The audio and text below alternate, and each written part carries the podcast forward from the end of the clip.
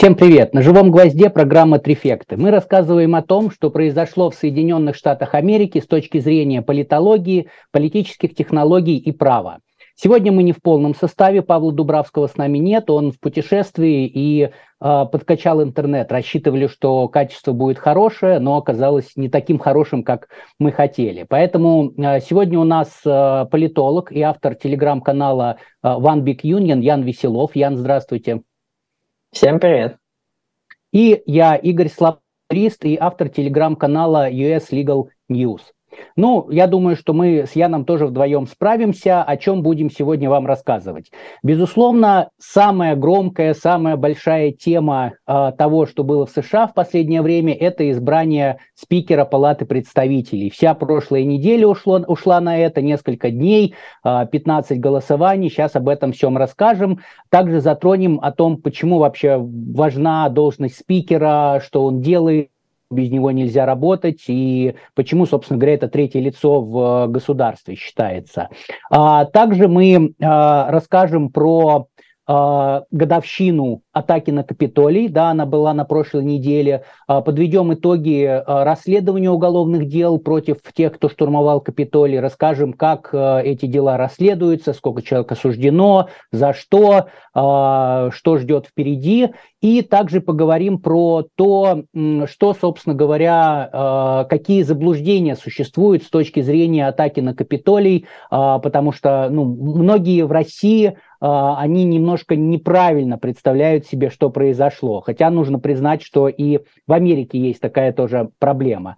Наконец, поговорим про новости, про новости Конгресса, кто собирается в отставку, кто не будет переизбираться, кто будет влиять на то, кто будет контролировать Конгресс, республиканцы или демократы. Обсудим, больше стало информации, возможно или невозможно, чтобы Байден пошел на второй срок, и э, поговорим про э, то, что один из э, республиканцев пытается не допустить Трампа до выборов, как ни странно.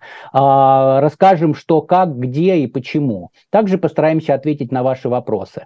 Ну, собственно говоря, это такой анонс, и я думаю, что можно переходить к избранию спикера. Ян, расскажите, пожалуйста, как, как это было и почему, собственно говоря, а, большое количество американцев следило за этим, а, там у них были какие-то свои популярные кандидаты, кто-то за кого-то болел, а, как это все происходило и почему?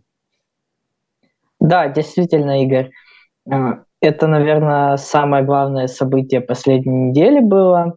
7 января Палата представителей все же выбрала своим спикером лидера фракции республиканцев Кевина Маккарти, хотя у многих был довольно большой скепсис, что это все-таки произойдет. Ему для этого потребовалось аж 4 дня и 15 раундов голосования. А, надо сказать, что раз э, такое было, что спикера не, с, первого раза не смогли выбрать э, довольно давно, уже 110 лет назад, в 1913 году. Тогда избрали, по-моему, за 9 туров. Вот Маккарти побил этот рекорд, но справедливости ради Маккарти далеко до другого рекорда. Это рекорд 1855 года, когда вот накануне гражданской войны спикера э, пытались избрать э, 133 раза. Почему, собственно, такая проблема получилась, почему долго не могли его выбрать? У республиканцев вроде как было большинство в Палате представителей, хоть и не очень большое, 222 места, а спикера нужно выбрать более чем половиной голосов э, всех присутствующих, то есть ему нужно было 218 голосов. Но проблема заключается в том, что внутри самой республиканской партии Э, появилось такое активное меньшинство, которое сказало, что не допустит Маккарти к спикерскому креслу э, любой ценой. Вот. И 20 человек из э, консервативного достаточно крыла партии, которая называют Freedom Caucus, это такие достаточно хардкорные трамписты, из вот этих 20, 12 отрицают результаты президентских выборов, считают, что их украли. 15, по-моему, голосовали против утверждения результатов президентских выборов два года назад. И почти все из них они были поддержаны Трампом также на выборах. Но несмотря на то, что сам Трамп э, публично выразил поддержку Маккарти, долгое время они как бы, его не хотели слушать. В отличие от них, демократы проявили вообще чудеса солидарности, все голосов за своего лидера Хакима Джеффриса, но ему тоже это было недостаточно, нужно было 218, поэтому у демократов, в принципе, э, шансов не было, только были какие-то фантастические варианты, если они смогут как-то договориться с такими более либеральными республиканцами. Вот. Э, в итоге только к 12-му туру голосования 14 республиканцев, которые ранее не поддерживали Маккарти, все-таки его поддержали, потому что параллельно с голосованиями шли Э, какие-то тайные переговоры, которые то сливались частично прессе, были обиды из-за этого постоянные. Вот. Но проблема заключалась в том, что Маккарти все равно не хватало как минимум четырех голосов, чтобы стать спикером, а из тех, кто так и не поддержал, остались именно такие самые принципиальные противники. Но, видимо, даже их тоже как-то получилось умаслить, и на 15-м туре они не стали голосовать за Маккарти, то есть они как обещали голосов... не голосовать, так и не голосовали, но они просто воздержались от голосования, и тем самым вот эта планка обязательная, сколько нужно набрать голосов, она снизилась до, 2... до 216, и Маккарти смог избраться. Ну, очевидно, что он что-то пообещал консервативному крылу, если они так долго против него голосовали, а тут решили проголосовать за него. Э, ну, сейчас в основном говорят о нескольких вещах. Прежде всего, он пообещал им, что теперь э, достаточно будет одного конгрессмена, изъявившего желание для того, чтобы объявить вот вотум недоверия спикеру. То есть консерваторы, они хотят все-таки Маккарти держать на таком, на коротком поводке, и они, в принципе, уже ему угрожают, говорят, что если планка э, долго верхний потолок долга внутреннего США. Если он будет повышен автоматически, то они угрожают его снять с поста спикера, они взамен требуют бюджетные расходы тоже были, соответственно, порезаны. Вот. Во-вторых, пока еще нет особо подробностей, но уже э, говорят, что части консерваторов он пообещал э, посты различных э, комитетов внутри Конгресса. Это тоже очень важно, потому что это влиятельная должность, она дает контроль над законодательной повесткой. Но здесь есть такой аспект в том, что поскольку это очень важная да, и влиятельная должность, э, в Конгрессе уже выработался с годами такой принцип старшинства, так называемый, то есть люди знают, что они долго стремятся к этому посту, и обычно там все так рассчитано, что, допустим, когда другая партия получает большинство, что этот человек точно займет это место председателя. Сейчас э, Маккарти, видимо, придется ему подвинуть некоторых таких э, ветеранов, республиканцев из более такого центристского крыла, чтобы туда пустить более молодых консерваторов, поэтому, в принципе, во фракции не все этим довольны. Ну и в-третьих, Маккарти обещал, что будет э, выставлен на голосование законопроект о максимальных сроках для конгрессменов. Сейчас нет никаких ограничений, можно избираться там хоть 20, хоть 40 раз, э, насколько здоровье позволяет. А вот. Кроме того, э, законодателям теперь дадут три дня на чтение законопроектов, потому что были жалобы вот после большого такого бюджетного законопроекта, который мы в прошлый раз обсуждали, что многие его не успели прочитать. И рядовым конгрессменам тоже упростят процесс внесения поправок. А сам вот этот крупный бюджетный законопроект, Маккарти обещал, что его больше не будет, вместо него будет 12 отдельных законопроектов. Не очень понятно, как бы они будут по отдельному месяцу, по отдельным месяцам или как, ну, пока не ясно. Э, реакция какая? Одни говорят, что это такая либерализация законодательного процесса, что теперь не все влияние вот как раз у этих глав комитетов, рядовых э, конгрессменов тоже есть больше возможностей. Другие говорят, что это на самом деле дестабилизация, это усложнит законодательный процесс, э, рядовые конгрессмены будут закидывать законопроекты поправками различными, которые будут стопорить их, ну и что это не очень хорошо скажется. Ну, как это будет работать, мы увидим, наверное, в ближайшие месяцы. Да, спасибо, Ян. Я от себя еще добавлю, что э, значит, Маккарти получил поддержку от Трампа буквально на следующий день после того, как выяснилось, что у него а, не хватает голосов. И, ну, на самом деле тут можно очень много спорить, э, зачем Трамп это сделал, да, и какие там в реальности были договоренности. У меня было ощущение, что э, Трамп, э, вот он поддержал Маккарти твитом, ну, формально не твитом, а сообщением в соцсети «Правда» своей, э, и он написал, что Маккарти заслуживает, и что нужно его выбрать, и так далее. И мне показалось, что это такое была, была такая а, попытка Трампа напомнить о себе, напомнить, что он в политическом поле, да, и несмотря на то, что он бывший президент, и он проиграл выборы и так далее, тем не менее он остается а, политическим игроком, который все еще определяет там важнейшую, в стране а, какую-то политическую повестку, и не просто ее определяет, но и влияет на нее. Но на самом деле, как бы тут стоит э, оговориться, что было за этим э, сообщением Трампа, тут тоже вопрос, потому что, может быть, Маккарти с ним договорился и что-то ему пообещал. А, может быть, э, наоборот, э, никто не договаривался, Трамп решил сам выступить для того, чтобы показать, что он влияет на процессы. То есть мы не знаем, но, во всяком случае, это интересно, и мне кажется, что это гораздо интереснее, чем в Российской Госдуме. А вот, Ян, еще скажите такой вопрос. Это меня просто периодически этим вопросом мучает озвучили, в том числе а, читатели в канале. Вот то, что произошло, да, что получается 4 дня, 15 э, раундов голосования, это что, это признак кризиса или это нормальный демократический процесс? Как, как вы это оцениваете? Я думаю, это и то, и другое, потому что нормальный демократический процесс, он, в принципе, на самом деле предполагает в себе, что иногда бывают кризисы, и эти кризисы, они все равно как-то преодолеваются. То есть в этом же, как бы, как мне кажется, и суть демократического эксперимента. Вот, понятно, что э, у республиканцев сложно вот эта ситуация сложилась из-за того, что меньшинство, э, получается, ну, по сути, как бы в каком-то смысле перехватило контроль над партией или держало ее в заложниках. Вот, но тем не менее, это нормально, то есть даже это разрешилось, то есть людям пришлось пойти друг с другом на переговоры, договориться, были какие-то уступки, то есть то есть здесь нет какого-то, знаете, такого разрушительного перманентного кризиса, там поезда не встали, газеты не перестали печатать, то есть все нормально. Ну, такое бывает, да, но демократия, да.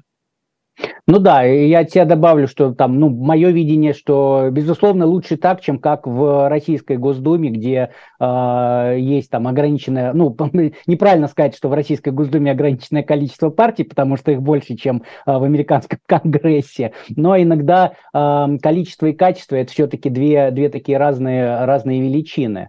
Да, и, ну, мне кажется, что нормально в итоге кто-то как-то договорился, пошел на какие-то уступки, э, в итоге и Макар Маккарти себя показал как э, такой принципиальный политик, да, он не стал сниматься, многие говорили уже после там первых, первых раундов, что как бы это глупо делать то же, то, то же самое, как бы и рассчитывать на другой э, исход, но на самом деле получилось, что вот Маккарти делал то же самое, но исход случился другой, но как кто кому пообещал, что мы это узнаем, я думаю, что в ближайшем э, будущем.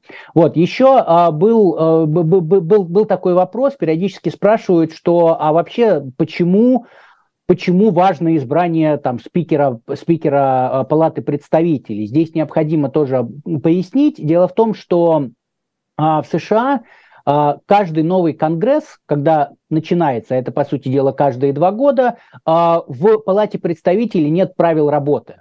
Поэтому первый, первый шаг, собственно говоря, э, ну, второй шаг, это принятие правил работы. И если нет спикера, правила работы принять невозможно, и, собственно говоря, все. На этом как бы все, все заканчивается, даже не начавшись.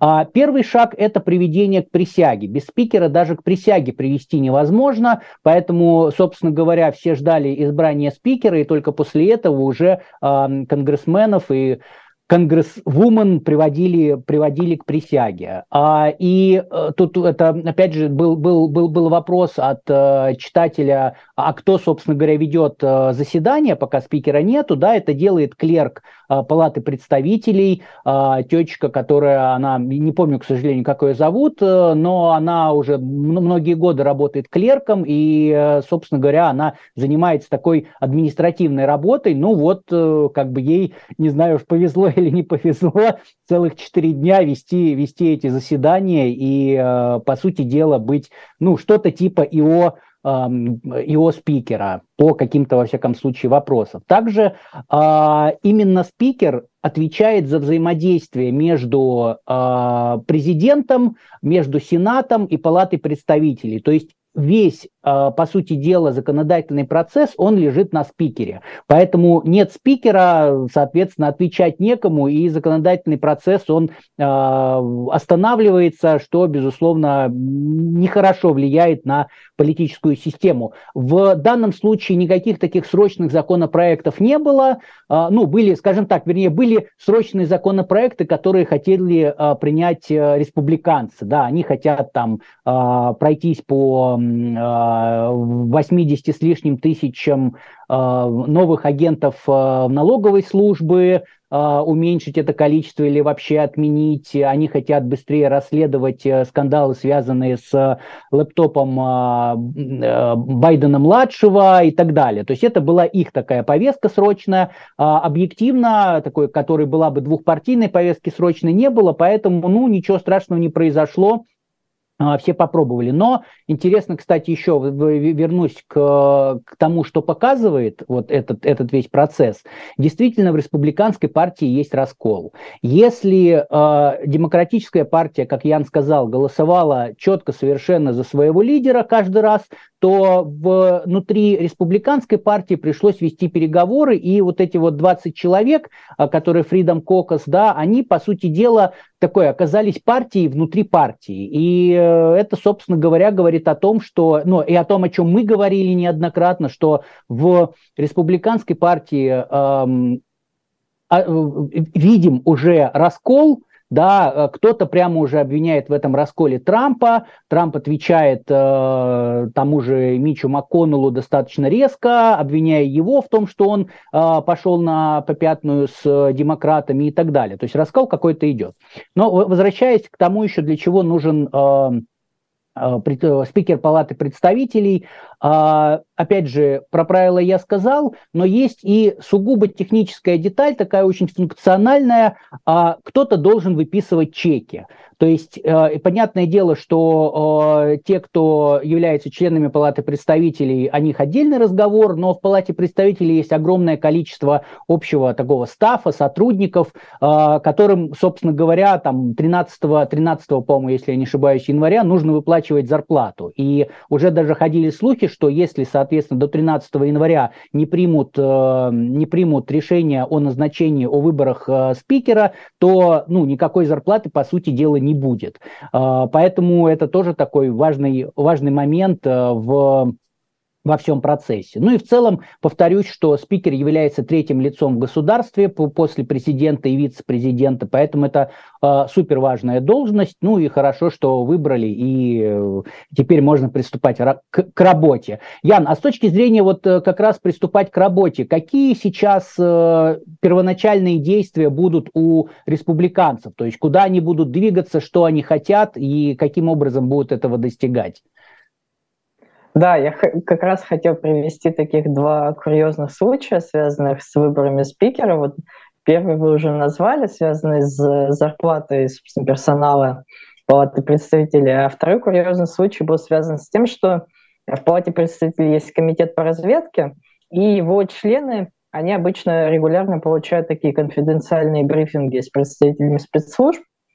И был случай, что один из членов этого комитета не смог получить этот брифинг, потому что ему сказали, что его старый допуск уже не читается, потому что старый созыв закончился, а новый он уже получить еще не может, потому что спикера не выбрали, Конгресс не провели к присяге, поэтому мы как бы вам новый доступ тоже дать не можем. Тоже такой забавный момент. Вот. Ну, республиканцы, они представили такую свою э, повестку на ближайшие недели, они прежде всего говорили о том, что хотят создать комитет, кстати, двухпартийный комитет для тщательного изучения стратегии того, как можно экономически конкурировать с Китаем.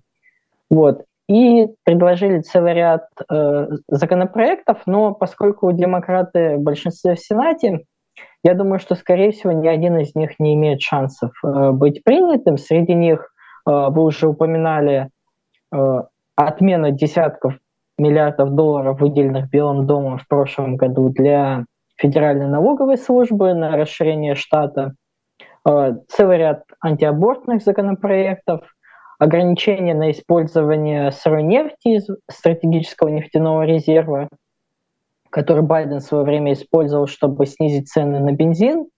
Вот. А потом, кстати, Белый дом хитро поступил и выкупил для этого резерва часть нефти по значительно меньшей цене, то есть там даже чуть подзаработали. Вот. Ну и, конечно, внесение изменения в иммиграционную политику. Они хотят э, ужесточить э, процесс въезда в США и увеличить полномочия миграционных органов по депортации. Но, как я уже сказал, вряд ли это что-то что из этого станет законом, потому что демократы э, в Сенате будут это все блокировать, скорее всего. Ну и, конечно же, республиканцы обещали создать сразу несколько комитетов расследовательских, э, связанных с Байденом, связанных, по-моему, с, выход, с выводом войск из Афганистана и еще у них была идея такого комитета, вообще связанного с э, федеральными органами, и то, как их э, некорректно используют в политических целях. Вот я думаю, может, вы про это можете, кстати, рассказать. Да, э, я прямо вот со вниманием за этим комитетом, э, под комитетом наблюдаю, то есть предполагается, что этот комитет будет создан в рамках комитета по юридическим делам, юркомитета, и опять же предполагается, что сам юркомитет возглавит Джим Джордан, это э, такой соратник, очень сильный соратник Трампа, э, который и проявил себя и в, в, в ходе импичмента, двух импичментов Трампа, и в ходе событий 6 января. Вот. И э, этот комитет, который, подкомитет, который планирует создать, он по-английски называется Weaponization of the Federal Government. То есть weaponization – это а, дословно как бы вооружение, но имеется в виду тут не в смысле оружия какого-то, а в смысле, что федеральное правительство становится таким игроком э, против каких-то лиц для решения политических задач. Хотя федеральное правительство должно решать не политические задачи, а должно заниматься тем, что улучшать жизнь американцев, скажем так. То есть что имеется в виду? Например, мы вот рассказывали про Twitter Files, да, то есть информацию о том, каким образом федеральное правительство э, взаимодействовало с Твиттером, э, каким образом э, на Твиттер, получается, ну, это нельзя сказать, что давление было, запросы государства, каким образом правительство направляло запросы в Твиттер на удаление той или иной информации, и Твиттер в части случаев это делал, в части не делал. Но вот э, часть, часть э, республиканцев, они полагают, что как раз такие действия, это было вот это вот випонизация, да, то есть э, действия правительства, которые э, заключались в политическом давлении на там, несогласных с, так сказать, политикой партии и правительства. И сейчас они собираются создать подкомитет для того, чтобы это все расследовать. И очень интересный э, момент, что э, в документах о создании этого комитета появилась приписка, появилась она 6 января, а, о том, что комитет не, не просто там, ну, какие-то общие слова, что он там э, может узнавать это, может проводить там парламентские расследования того и так далее, а появилась очень четкая приписка о том, что комитет имеет право знакомиться с а, идущими, э, ведущимися уголовными расследованиями. А, и а, есть даже такое мнение, что дата появления вот этой приписки, да, 6 января, это одно из условий, а, которое позволило Маккарти прийти, прийти к власти, да, и стать спикером. Мы этого не знаем, это просто догадка, но в любом случае а, сейчас этот комитет, явно, что он собирается в том числе истребовать в Минюсте информацию по ведущимся уголовным расследованиям. И здесь возникает интересный момент, потому что а, часть ведущихся расследований, да, они ведутся по событиям того же 6 января, и некоторые из членов Палаты представителей являются а, объектами этого расследования. А, то есть, например, так а, член Палаты представителей Перри, который вместе с Трампом они проталкивали Джеффри Кларка на должность исполняющего обязанности генерального прокурора, мы знаем, что он является а, объектом расследования. Почему? Потому что Минюст у него изымал мобильный телефон. И это проводилось по ордеру судьи, то есть Минюст судье показал какую-то информацию, которая убедила судью, что э, телефон Перри был использован в совершении преступления. Да? При таких обстоятельствах мы, мы не знаем больше никаких подробностей, потому что э, расследование ведется в таком строжайшем секрете, утечек никаких не было, э, и поэтому мы не знаем, что за преступление, но как бы мы понимаем, что, например, если тот же Перри станет членом вот этого вот подкомитета и потребует показать ему результаты расследования уголовного дела по событиям 6 января, то ну, будет не очень красиво скажем так. Причем, а, когда журналисты у Перри спросили, типа, ну, а вы не видите тут никаких противоречий, да, как, как, как вы собираетесь истребовать эти документы, если в отношении вас ведется расследование, он сказал, что, ну, знаете, а, пока суд не, реш... не, не признал меня виновным, я не виновен, поэтому, как любой невиновный, я имею право, значит, вот исполнять свои обязанности. Вот, а посмотрим, как это все будет. Скажу еще, что это будет э, противоречить э, очень долгой, там, по-моему, с 40-х годов прошлого века практике Минюста, который прямо запрещает а, каким бы то ни было образом предоставлять информацию о ведущихся расследованиях в рамках, которые, о расследованиях, которые ведет сам Минюст, а предоставлять информацию а, парламентариям. Да? То есть есть парламентское расследование, есть уголовное расследование. И а, Минюст будет, он настаивал, настаивает и будет настаивать, что никаких, никакой информации он по ведущимся уголовным делам предоставлять не будет, потому что это значит раскрыть все, кто дает показания, какие показания, а, значит, что есть у Минюста, чего у Минюста нету и так далее.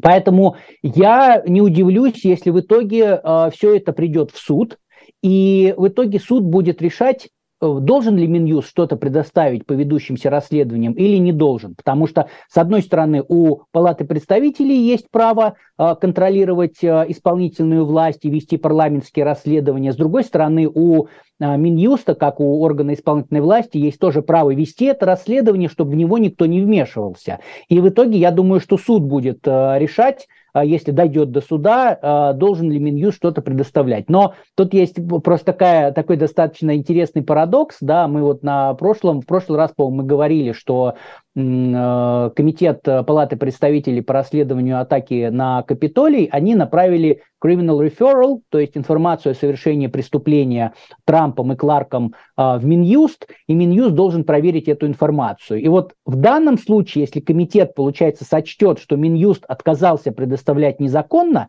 информацию, он criminal referral этот может направить только в сам Минюст и сказать Минюсту, что а ну давай возбуди в отношении сам себя уголовное дело за неуважение к э, Палате представителей, к Конгрессу. Ну и, конечно, это вряд ли, вряд ли в чем-то чем-то чем закончится, скорее всего, ничем. Но посмотрим, в любом случае будет интересно.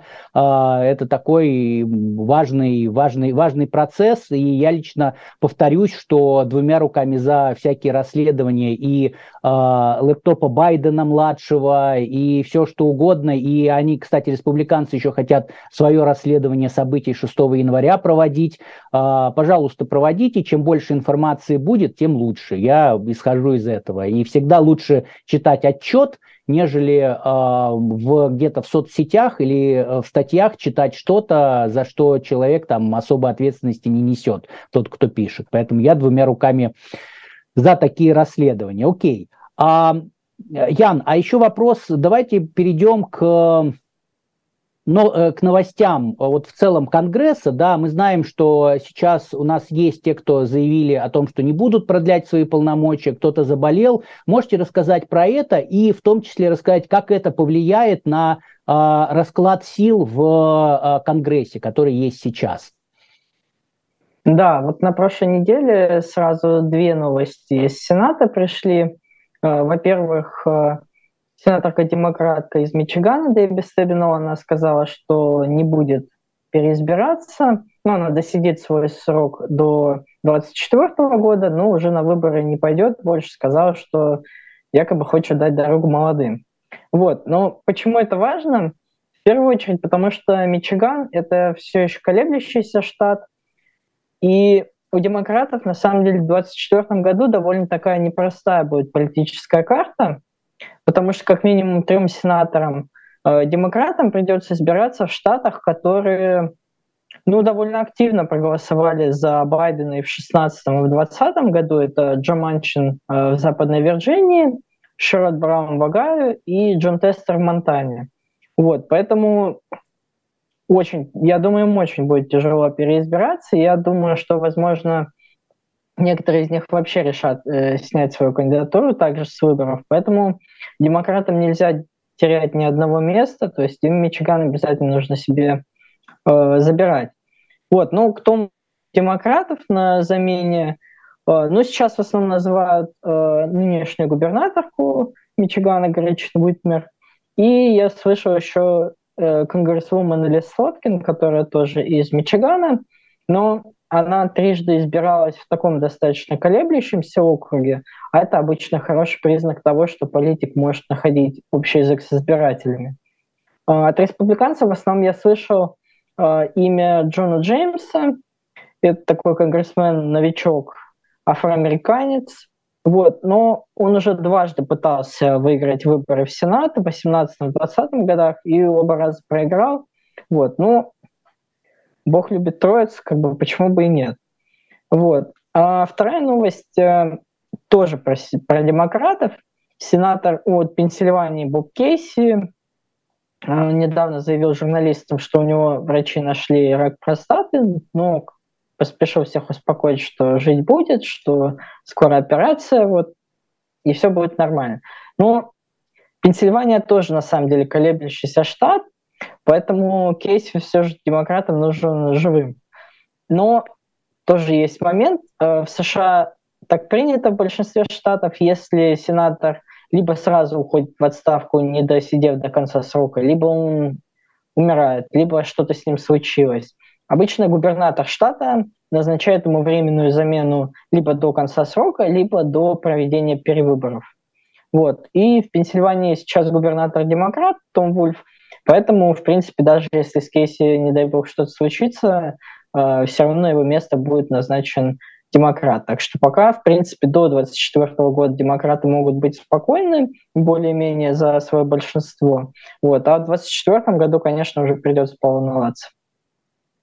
Спасибо, Ян. А, ну, тогда мы перейдем, а, уйдем не очень далеко от здания Капитолия, где сидит и Сенат, и а, Палата представителей, да, и поговорим про события двухлетней давности. На прошлой неделе исполнилось два года атаки на Капитолий, которая произошла 6 января 2021 года, и я бы хотел подвести некоторые итоги того, что вообще происходит с точки зрения расследования дел, потому что периодически периодически там, ну, их много, и я, например, на канале не успеваю, естественно, освещать все, их там сотни. А, где-то что-то я периодически пишу, но вот на прошлой неделе, как раз в двухлетней годовщине, а, Минюст выпустил специальный пресс-релиз, где описал а, итоги вот этих двух лет с точки зрения расследования дел. И вот эти, с этими итогами хочу немножко поделиться, также добавив какую-то информацию от себя. Ну, во-первых, общее количество людей, которые сейчас обвиняются в преступлениях, связанных с шестым, событиями 6 января в Вашингтоне, это 950 человек. То есть почти тысяча человек э, были задержаны, э, им были предъявлены обвинения, еще порядка, по-моему, 250 находятся в розыске. Их до сих пор не могут найти, хотя там есть фотографии, но как бы либо личность не установлена, либо личность установлена, но человек там скрывается, его никак не могут найти.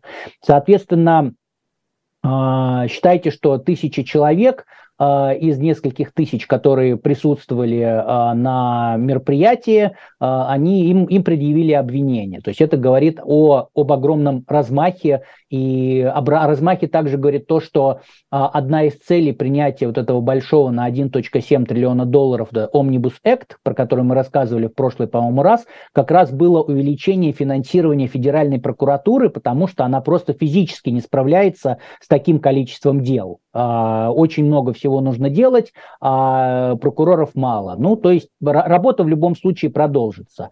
Вот. А сразу скажу, что у этих 950 людей ситуация разная, потому что есть люди, которые э, особо ничего не делали, да, все, что они делали, это просто э, зашли уже там в открытые окна или в открытые двери, э, походили и ушли. Но все равно это является уголовным преступлением, и таким людям им предъявляют э, незаконное проникновение в федеральное здание, которое доступ в которое ограничен.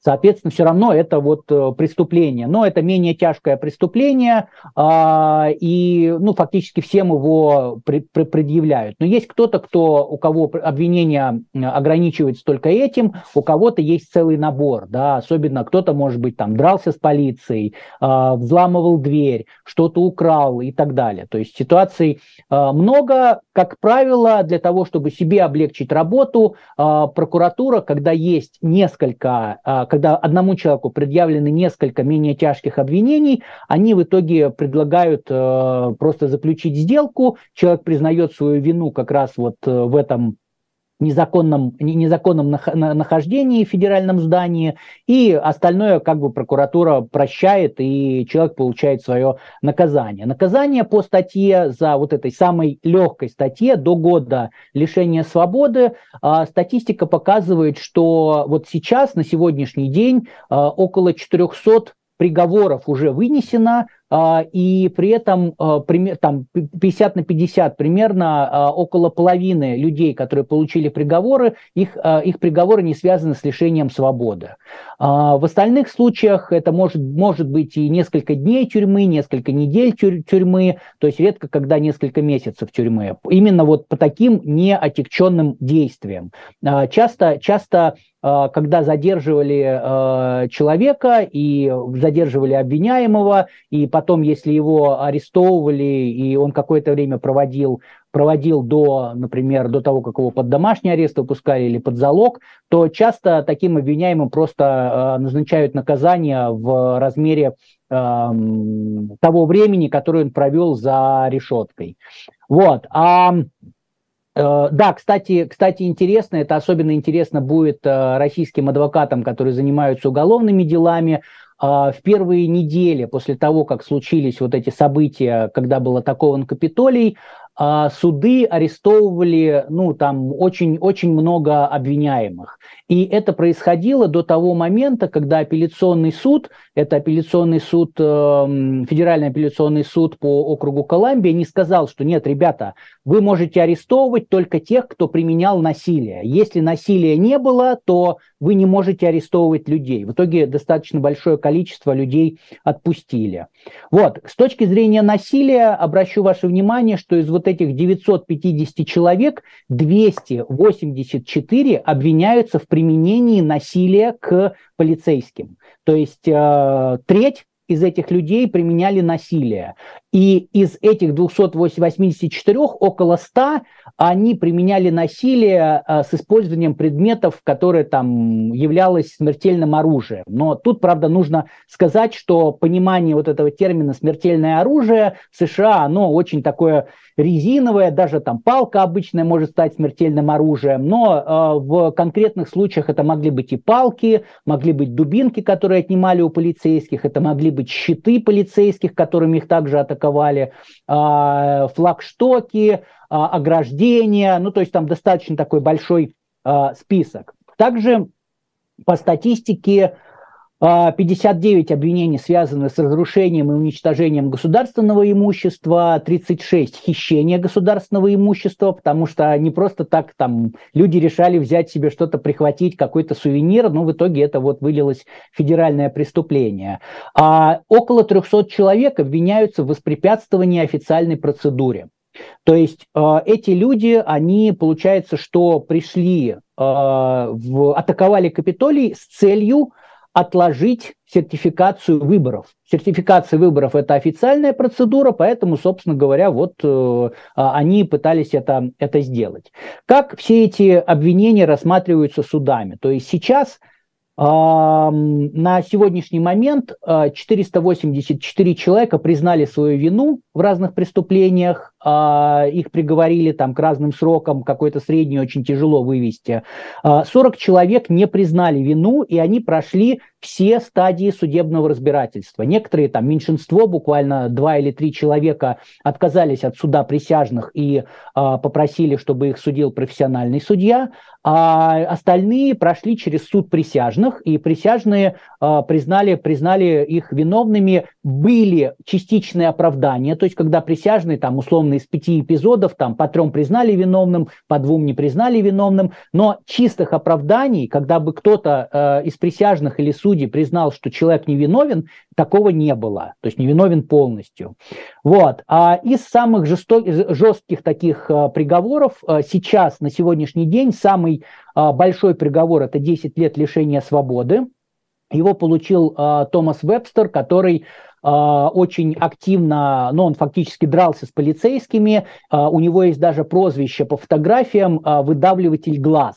Просто он в какой-то момент оседлал полицейского, полицейский лежал, ну, в результате драки, да, он его повалил, полицейский упал на спину, а Вебстер сел на него и пытался стянуть с него шлем, и получается, в этой фотографии запечатлели, как он вот за шлем держится вот так. И ощущение, что он выдавливает глаза у полицейского. На самом деле глаза он не выдавливал, ничего такого, но он пытался стянуть шлем, и э, как бы вот за это преступление, за другие он получил 10 лет лишения свободы. Причем интересно, что Вебстер, э, он когда выступал перед присяжными, Вебстер сам бывший полицейский, и он сказал, ну я же бывший полицейский, я знаю, что нужно показать руки что у меня нет оружия, поэтому я решил показать руки полицейскому. Ну, присяжные ему не поверили, судя по тому, что признали его виновным. Судья ему тоже не поверил, он прокомментировал, когда назначал наказание, что типа того, что это какие-то альтернативная у вас реальность, которая с настоящей реальностью вообще никак не бьется. Вот. А, ну, вот это пока самый такой большой э, приговор. Также я быстро хочу пройтись по некоторым мифам об атаке на Капитолий, которые существуют больше в русскоязычных э, СМИ и соцсетях, но в англоязычных тоже это существует. Во-первых, я хочу сказать, что 6 января это не был мирный протест. В результате э, событий 6 января пострадало 140 полицейских в разной степени тяжести. Причем это был не просто там а, как это в России было, там, слом зубной эмали, да, или что-то такое. Это были реальные повреждения, то есть, например, один из обвиняемых, который получил 90 месяцев тюрьмы, это где-то 7 лет, Альбукерки Хет, он, а, значит, из толпы а, полицейских он устроил драку с полицейским, вытянул за шею этого полицейского и бросил в толпу. Вот. А, и в итоге, э, например, в деле фигурировали фотографии шрамов у полицейского на шее. Они, ну, они небольшие с одной стороны, а с другой стороны это, простите, какая должна быть рана, чтобы остался шрам, и еще и на шее, да, то есть э, все равно это все достаточно серьезно. Были, э, например, в том же той же палате представителей давала показания женщина-полицейский, которая рассказывала, что от удара она потеряла сознание. То есть, ну, это явно не скол зубной эмали и выдуманные какие-то вещи. Там, ну, куча есть, куча есть информации про швы, которые накладывали, э, накладывали пострадавшим полицейским и так далее. То есть, насилие все-таки было, плюс повторюсь, что около 300 человек, они обвиняются в причинении э, насилия полицейским, ну то есть насилие было. Я, я, я не очень понимаю, когда люди говорят, что это был мирный протест, что они имеют в виду. А умерло э, по результатам, там умерло несколько человек, кто-то умер от инфаркта, от инсульта, одну женщину, судя по всему, затоптали, но есть два э, человека, которые пострадали прямо непосредственно от того, что произошло. Э, первое это Эшли Бэббит, а, она была, она была протестующей, и в какой-то момент, когда еще в процессе была эвакуация конгрессменов и конгрессвумен, она с другими протестующими внутри здания Капитолия уже а, выломала, выломала такой большой, в большой двери окно и начала залезать туда внутрь. В итоге э, она проигнорировала предупреждение от полицейского, и полицейский в нее выстрелил, попал в шею, и практически сразу она умерла. Но толпа сразу рассеялась. Это по, по видео очень хорошо видно. Минюст провел проверку, э, признал, что полицейский действовал законно, родственники Бэббит, они не с этим не согласились, обещали подать иск, ну вот как бы два года прошло, иска так до сих пор и нет, э, но вот только, наверное, иск этот сможет пролить, убедить тех людей, которые говорят о том, что она пострадала, а, что в нее стреляли незаконно, вот может быть этот иск сможет их а, переубедить. Ну и а, еще один полицейский, который пострадал, это Брайан Сикник, он был госпитализирован и на следующий день умер, умер в больнице, и говорили о том, что вот он непосредственная жертва, потом выяснилось, что умер он от сердечного приступа, как бы, и тут такая противоречивая ситуация. В итоге был он, пострадал он от сердечного приступа, то есть умер по каким-то причинам, не связанным с атакой, или же удар по голове огнетушителем в итоге привел к тому, что у него случился через какое-то время сердечный приступ, тут сложно сказать, но насилие в любом случае было. Плюс еще одно есть заблуждение, люди говорят о том, что не было оружия, толпа была безоружной. Это не так. Действительно, у большинства людей оружия не было, именно огнестрельного оружия. Но, а, во-первых, были люди, у которых это оружие было. Например, а, Марк Маза, он получил 60 месяцев тюрьмы за то, что устроил драку с одним из э, полицейских, и при этом он не только получил вот эти 60 месяцев за э, само применение насилия к полицейскому, но и за то, что при нем находился пистолет. При э, обвиняемым. И э, как бы вот э, хорошо, что он не пустил его в ход. А, были несколько человек, у которых изымалось оружие. А, например, Лони Кофман, он не успел доехать до по какой-то причине, он не участвовал в самих событиях, но он 5 а, января приехал, приехал, припарковал свой пикап а, около, недалеко от Капитолия, в центре Вашингтона, и в итоге потом выяснилось, что в этом пикапе там было два пистолета, автомат, 11 коктейлей Молотова, и плюс один пистолет был, по-моему, у него у самого при себе. То есть это сейчас вот, э, пока еще приговора нет, процесс идет. Плюс а, те самые хранители клятвы, а, про которых мы уже упоминали. Это такая крайне правая организация, которая привела своих людей для участия в этой акции. Они закупились оружием и складировали его в номере отеля в Вирджинии. То есть, ну, это как вот Вашингтон и, Вир, Вирджиния это как там условно а, Москва и Московская область, то есть до, до, достаточно близко. И почему? Потому что в Вирджинии а, одни законы, в DC, в округе Колумбия другие, и в округе Колумбия оружие, оружие запрещено. И один из участников как раз вот этого а, объединения, он сказал, что я никогда не видел столько оружия в одном месте э, с тех пор, как ушел из армии. Ну, то есть, как бы объем был огромный, и то, что его не применили, ну, это по большому счету счастье. Наконец, последний момент, который очень важный, на самом деле, надо было с него и начать. Я постоянно сталкиваюсь, что в англоязычных э, источниках, что в русскоязычных, говорят о том, что Пелоси не дала вызвать национальную гвардию, или она не вызвала национальную гвардию. Значит, здесь нужно объяснить. Кто отвечает вообще за безопасность, за безопасность Капитолия? За него отвечает Совет полиции Капитолия, который назначает э, руководителя полиции Капитолия. Кто входит в Совет?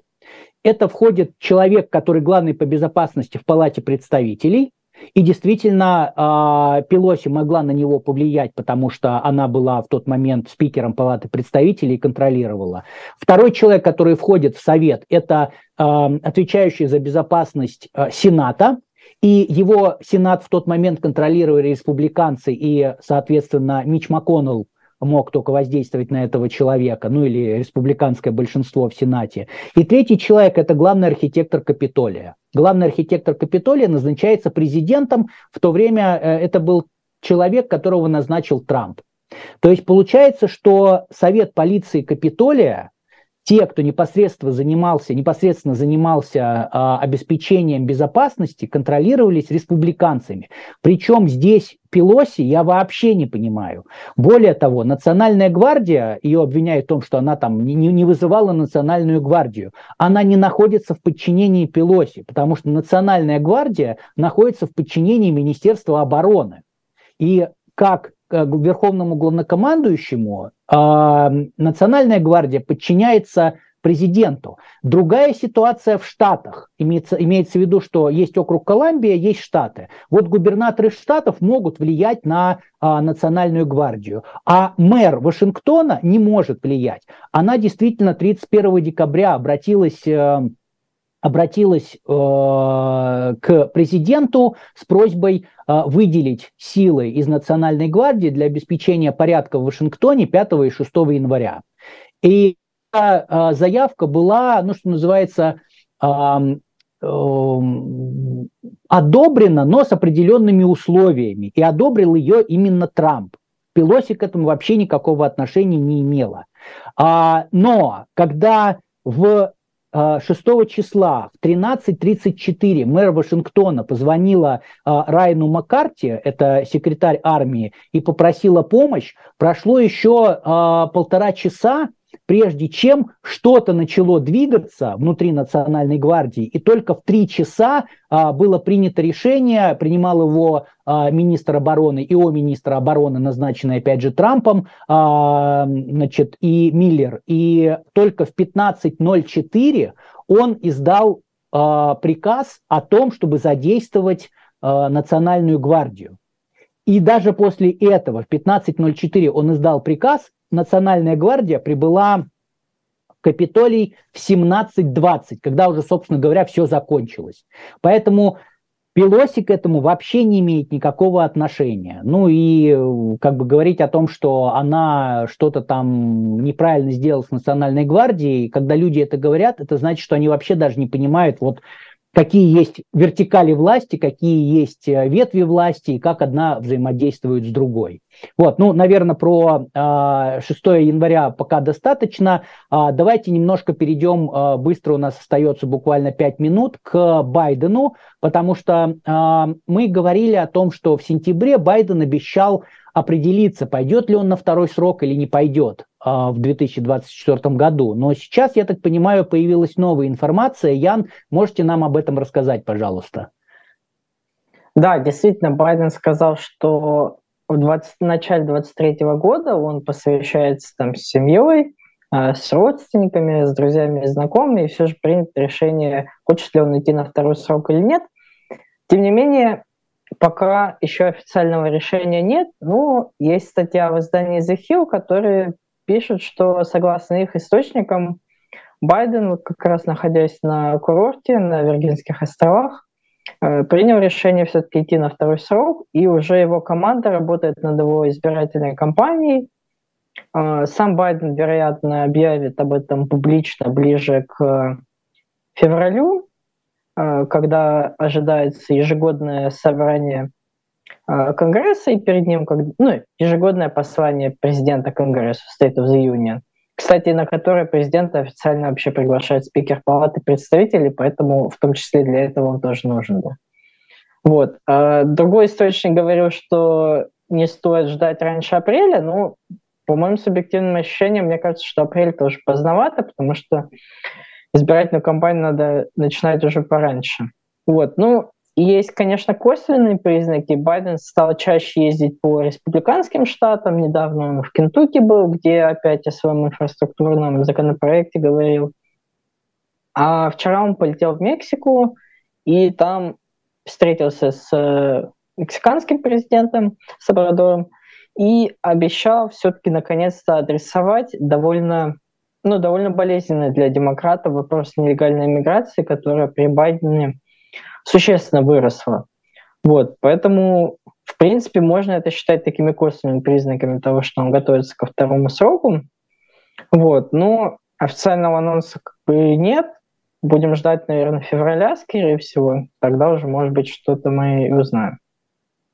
Да, я от себя добавлю, что э, для понимания зрителям, что на самом деле когда мы говорим там избирательная кампания президентская, на самом деле это две кампании, потому что сначала кандидат должен выиграть на праймерис. Он сначала должен выиграть в своей партии, чтобы партия его поддержала, и только после этого начинается уже а, такая классическая кампания а, по избранию президента, когда есть один кандидат республиканец, один демократ. Безусловно, могут быть и а, кандидаты, независимыми, но это очень тяжело, дорого, э, трудозатратно, поэтому американская история, она знает, знает примеры э, выступлений независимых кандидатов, но как бы это достаточно проблематично. Окей, у нас где-то одна минута остается, я быстро скажу, что, опять же, если мы поговорили про Байдена, э, скажу про Трампа, что а, сейчас э, достаточно интересный иск появился в суде от э, техасского юриста и предпринимателя Джона Кастро. А, он республиканец, и он зарегистрировался в Центральной избирательной комиссии, чтобы быть а, чтобы быть кандидатом как раз в 2024 году на пост президента, и сейчас он пытается не допустить то, э, участия Трампа в кампании 24 года, используя часть третью 14 а, поправки а, Конституции. То есть он говорит, что Трамп участвовал в восстании, которое было 6 января, и поэтому Трамп теперь в соответствии с Конституцией не может занимать никакую выборную должность ни на уровне федерации, ни на уровне штата. А, ну, как бы много говорилось про это, подождем, увидим, когда будут апдейты, обязательно об этом расскажем. Пока же мы с вами прощаемся. Спасибо большое за внимание. Сегодня с вами в Трефектах были Ян Веселов и Игорь Слабых. Всем пока. Всем пока.